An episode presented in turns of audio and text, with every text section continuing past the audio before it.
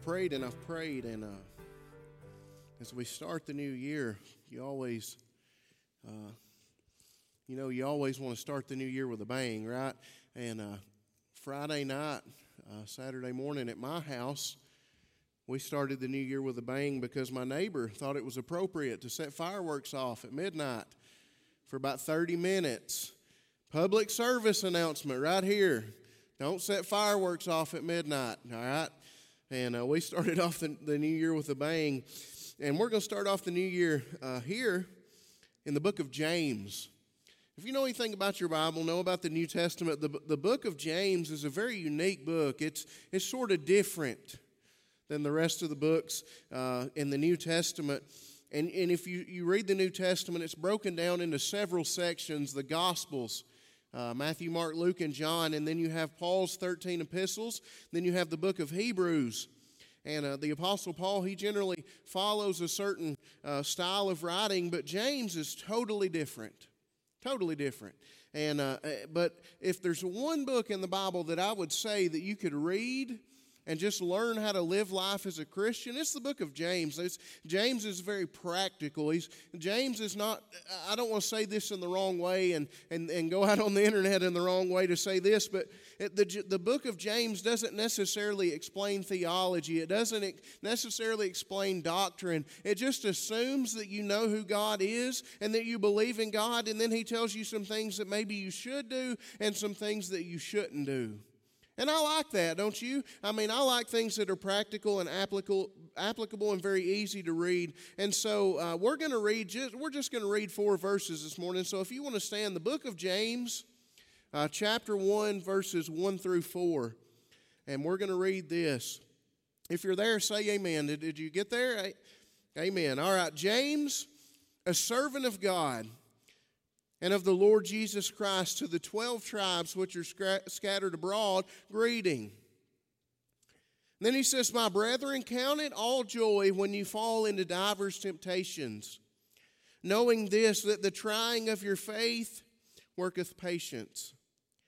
But let patience have her perfect work, that you may be perfect and entire, wanting nothing. Let's bow our heads and pray. Lord, we love you. God, we thank you for the opportunity to be here on the first Sunday of this year. And God, I thank you for the ones that were able uh, to put forth the effort to be here this morning. God, I just pray that you would bless them. And Lord, we know that there's a lot of people that would love to be here this morning that are not able to be here, whether that be through health problems or, or Lord, we know that there's several sick. And God, I just pray that you would bless them and help them and just touch the ones that are watching by way of internet this morning. And God, as we dive into your word, into the book of James, Lord, I pray that you would open our minds, open our hearts to hear your word and apply it to our lives and hear what you would have us to say and do. In Jesus' name, amen. Thank you. You may be seated.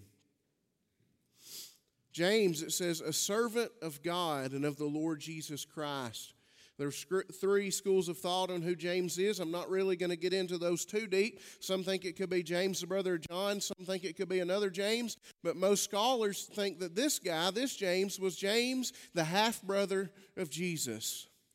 Now, could you imagine being the half brother of Jesus? Did anybody in here ever have a sibling rivalry growing up? Anybody? Nobody. Everybody. Nobody fought with their siblings. My good, y'all are starting the year lying is what's going on. When I was growing up, my sister was 10 years older than I was. So when I was born, she was 10. So when I was big enough to bother her, about five years old, she was 15. So my sister would just punch me. There wasn't any rivalry to it. But I, I couldn't imagine being a sibling to the Lord Jesus Christ. Could you? I mean, you know, you're always you're always joking as kids about, you know, your your parents are showing favoritism to your sibling. Well, aren't they just the perfect child? Well, Jesus was. And James was his younger brother. And the New Testament teaches us that nobody in Jesus' family, at least his siblings, really believed that he was even Christ until after his resurrection.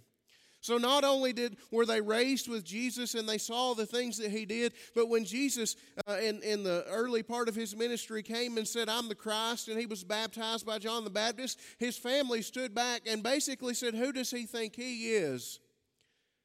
And then they saw him uh, working in his ministry and they saw him be crucified. Now remember, this guy was the brother of Jesus. And Jesus must not have put a lot of faith in him. You know how you know that?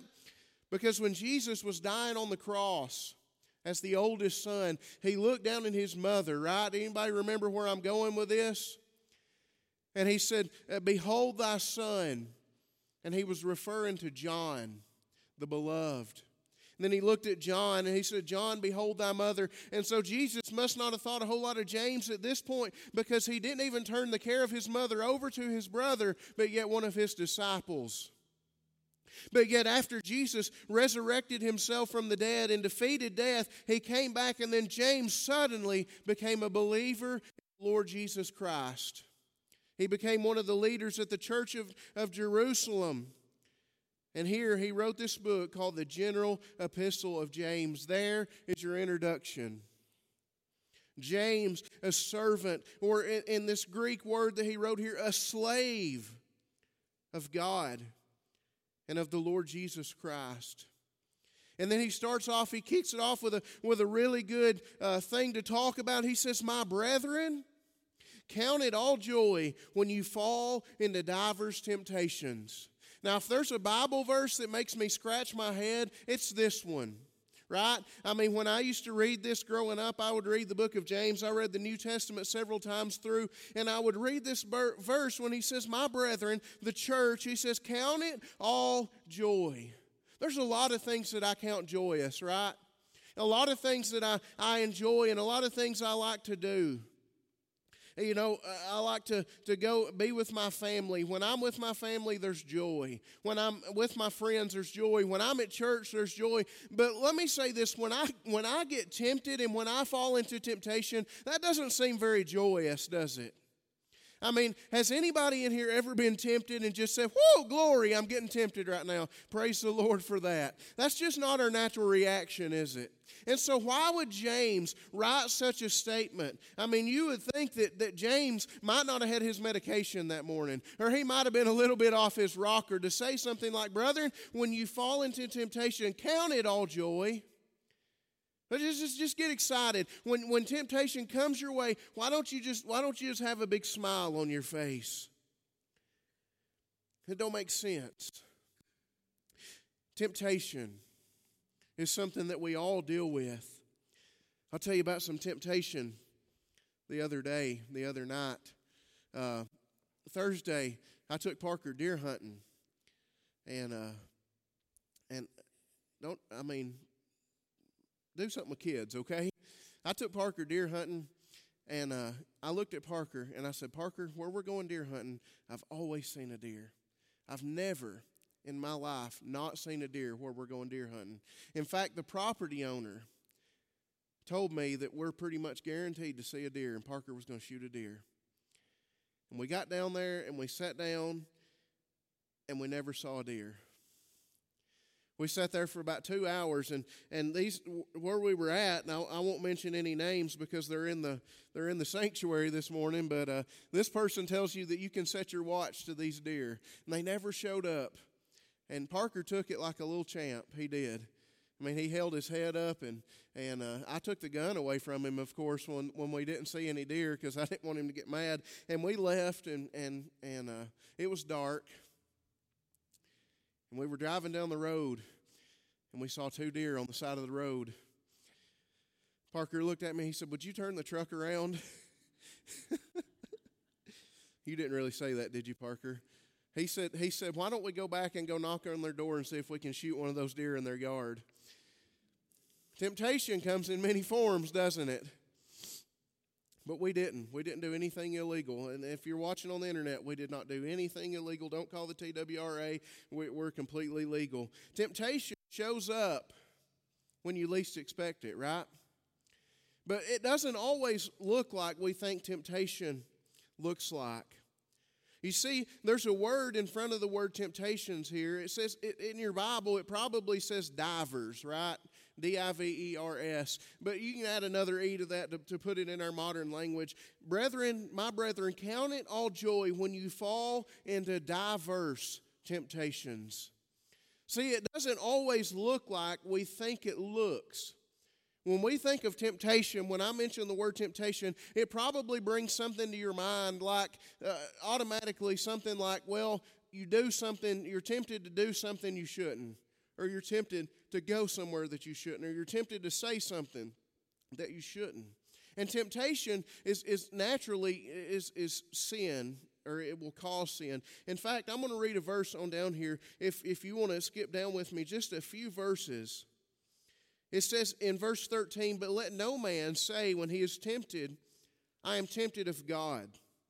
For God cannot be tempted with evil, neither tempteth he any man. But every man is tempted. You see that? Now that's important. If, if, you, if you think that you're above temptation, you're not.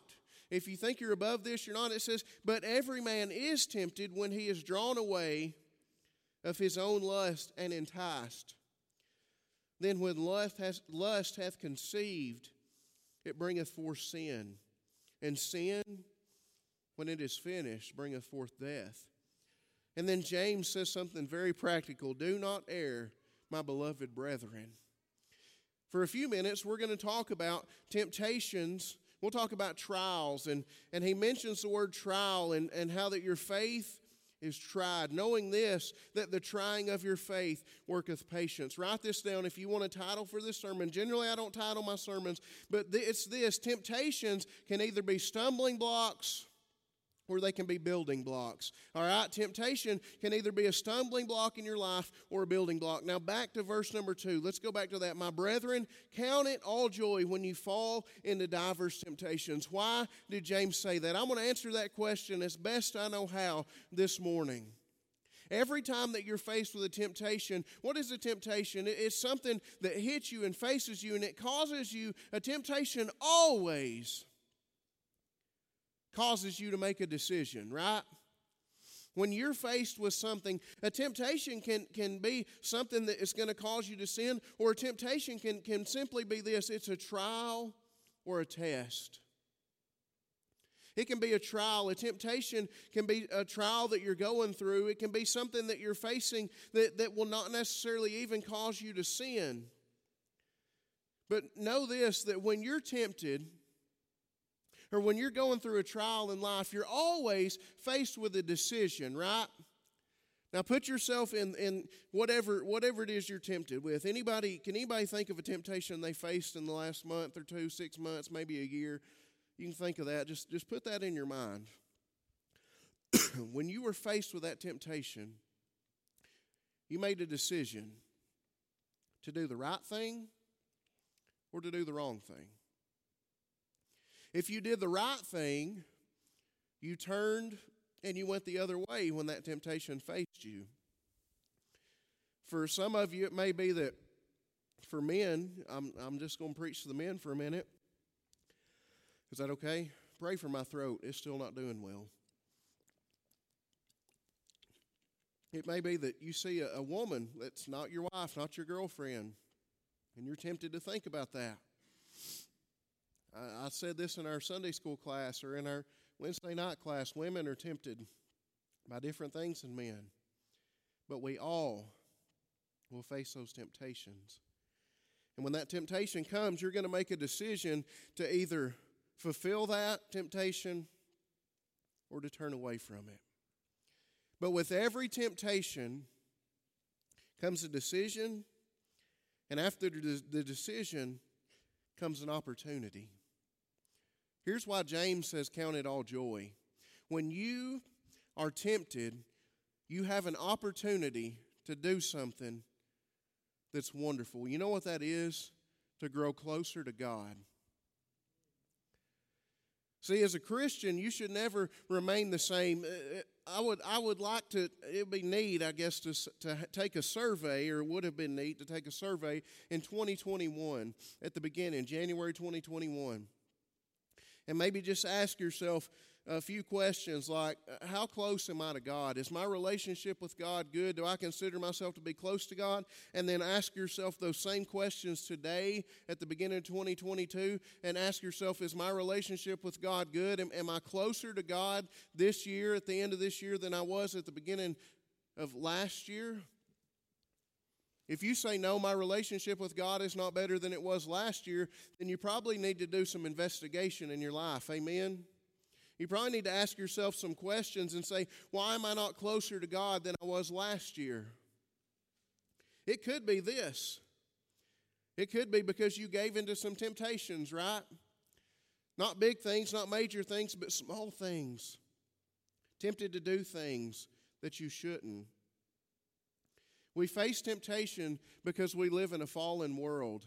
We face temptation because it's all around us. Sin is everywhere that we look, and we're always tempted to do wrong. I don't like that. Do you? I don't enjoy that. I, I, I, don't enjoy temptation. I don't enjoy the thought of having to go through temptations. But know this in verse 3 knowing this, that the trying of your faith worketh patience. But let patience have her perfect work, that you may be perfect and entire, wanting nothing. Verse number 12, let's read that. Blessed or blessed is the man that endureth temptation. For when he is tried, he shall receive the crown of life which the Lord hath promised to them that love him. We all say that we want to grow closer to God. We all say that, that yes, I would like to do this and that and, and, and have a better relationship with God. Well, maybe if you would, if you, when you face your temptations, if you would make the right decision, you would grow closer to Him. It's like this. Over the Christmas holiday and over uh, New Year holiday, and even Thanksgiving, you know, there's there's all these holidays that just get lumped together, right? Like it's just chaos and now the chaos is almost over, and I'm thankful for that. But you tend to see people that you haven't seen in a while, right? Like Thanksgiving, your family shows up. Christmas, your family shows up, and, and some of you groan and, and complain when you see certain family members, and, and you're happy to see certain family members. But as family, we all have a relationship with each other, right? And we are to have that relationship with God. And it seems like that every year, at, at Thanksgiving or at Christmas or whenever I see my family, I always end up saying something like, hey, you know, we need to get together. We need to do more things, and we need to we need to do this, and we need to do that, and we need to hang out, and we get get our families together. I've got a first cousin that's a preacher. He lives three miles from me, and I see him about four times a year. And every time I see him, I say, hey, we need to get together, but there's always something between us. It, it's, ne- it's not tension. We're not mad at each other. It's just that we don't see each other. We don't talk to each other. And, and when you don't do those things, you get separated. It's not that you are mad at that person. It's not that you want to be in, in a, not have that relationship with them. It's just that you don't. See, some people are tempted in this way. You get tempted by the things of this world. You get tempted to work more and to, to do more in, in your job and to do more than, than you, you really have time to do. See, temptation isn't always like we think of it as sin. Temptation can be that we get tempted and we get, uh, get enticed to do other things and our relationship with God begins to suffer. We get tempted to spend less time with God. And when trials come our way, it gets even, it even uh, you throw another wrinkle in the thing, if, if I can say that. How many of you have faced a trial last year? Did you, I, I mean, you think of trials like, I think of trials like people dying, people getting sick, in your life, uh, you know, things happen. Where does temptation come in in that when your faith is tried? See, when a trial comes your way, a decision has to be made too. When a trial comes, trials cause, I mean, it causes major decisions with God. What I see a lot of times is when people face trials, when their faith is tried, like it's talked about in, uh, talked about in verse number three, when people get tried and when trials come their way, they either get closer to God or they get further away from God. That's because they're tempted with things such as unbelief. They're tempted to question the plan that God has sometimes. I think about Christians who are uh, older. And I'm not going to say who's older because if you start making that decision for yourself, you get in trouble real fast. Amen? In fact, I joked with somebody earlier about their age, and I don't think they liked it too well, so I apologize to you, Sister Joe. But, anyways, uh, but I think about people who have been through a lot and have faced a lot of adversity in life. And you think about uh, older people, and, and when you think about temptation, you generally think about younger people. Would you agree with that? Like you think about younger people face more temptation and are tempted with more things and, and have a, a, lot more to deal with. That's generally what we think. When we think of temptation, we think about lust and drugs and alcohol and, and this and that, and we have this big list of sins. But then you think about older people. I think about somebody uh, in this church that's older, maybe 70, 80, 90 years old, and, and you think, well, they don't face the top temptations that the younger people do.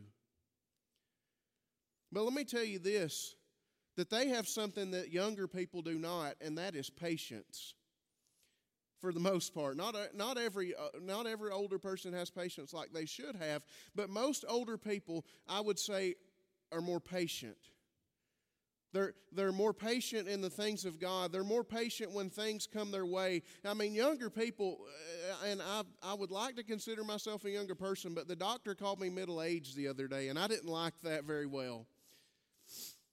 And, and younger people, it seems that when we face things, we're more likely to give in to them. We're more likely to fall into that temptation or that lust or that whatever it may be. But older people, they can, they can just kind of they can just kind of let it go, if that makes sense. Why is that? Because they have that patience. Why? Because their faith has been tried and that works patience. See, when these trials come your way, when these temptations come your way, you have that opportunity to grow closer to God, for your faith to grow, for your patience to grow, for your relationship to grow. You think about a really godly person, and that, that's how they became that godly person. It's by facing trials and getting through them and trusting God and continuing in the faith even though they've went through some awful things and they've stayed with God and they've become a person of faith but then you think on the, the other hand the, the, the, the other side of the, the tracks if you will you have people that are lost or people that don't have a good relationship with God. What's the difference in that? Well, I would say this that they have continued to give in to temptation. They have questioned God in their trials. They've, they've, they've not stayed as faithful to God, and they don't have patience. And they don't have that right relationship with God as they should. Let patience have her, patience have her perfect work. I like how he calls patience her, by the way. That you may be perfect and entire, wanting nothing. I will, I'm going to go ahead and I'm going to make a prediction. I'm not a, I'm not a charismatic guy, and I'm not going to prophesy this because uh, I remember a charismatic preacher prophesying that COVID was going to go away two years ago, and uh, that didn't come to pass. So I'm not going to say this is a prophecy, but this is my prediction uh, because because it's going to happen. Is that you're going to face temptations, right? You're going to face trials. Uh, you may be tempted in the littlest ways, and you may be tempted in major ways. You may go through little bitty trials. You may go through major trials. It's going to happen. It's going to happen this year. It's going to happen next year. It's going to happen till Jesus comes back. Amen? And then it'll be over because we'll be out of this sin cursed world. But when you face those things, those trials and temptations, why don't we try to look at them through a different lens? Instead of when a temptation comes our way or when a trial comes our way, instead of groaning and complaining, because we all know that we're good at com- groaning and complaining when things are not going our way, right? I mean, it, seems like that, that we're experts in that, especially Free Will Baptist. Say amen right there. I mean, we can groan and complain and grumble with the best of them when things aren't happening and going our way like we think they should. But when those trials and those temptations come your way, look at it as an opportunity to grow closer to God. Look at it as a, as a way to, for your relationship to, with God to grow stronger, for your faith to be tried and pass that test. That's what a temptation is it's a trial or a test. I'm going to read verse 12 again and then I'm going to close. It says, Blessed is the man that endureth temptation, for when he is tried, he shall receive the crown of life which the Lord hath promised to them that love him. Let's pray. Lord, we love you. And God, we thank you this morning for your word. And temptation is, is not a subject that, that people like to talk about, and it's, it's not something we want to necessarily uh, bring up in a church service. But Lord, we all face things. We all face those, those trials and, and, and those tests in life that are uncomfortable, things that make us uh, just squirm at the thought of them. But Lord, we know that with every temptation and with every trial, there's a way of escape. And that there's a way that we can use those to grow closer to you. And Lord, I pray that you would help us as a church to grow closer to you. Lord, there's nothing I would like to see more than, than people get their heart right. And people grow closer to you so that we can glorify you in 2022. In Jesus' name, amen.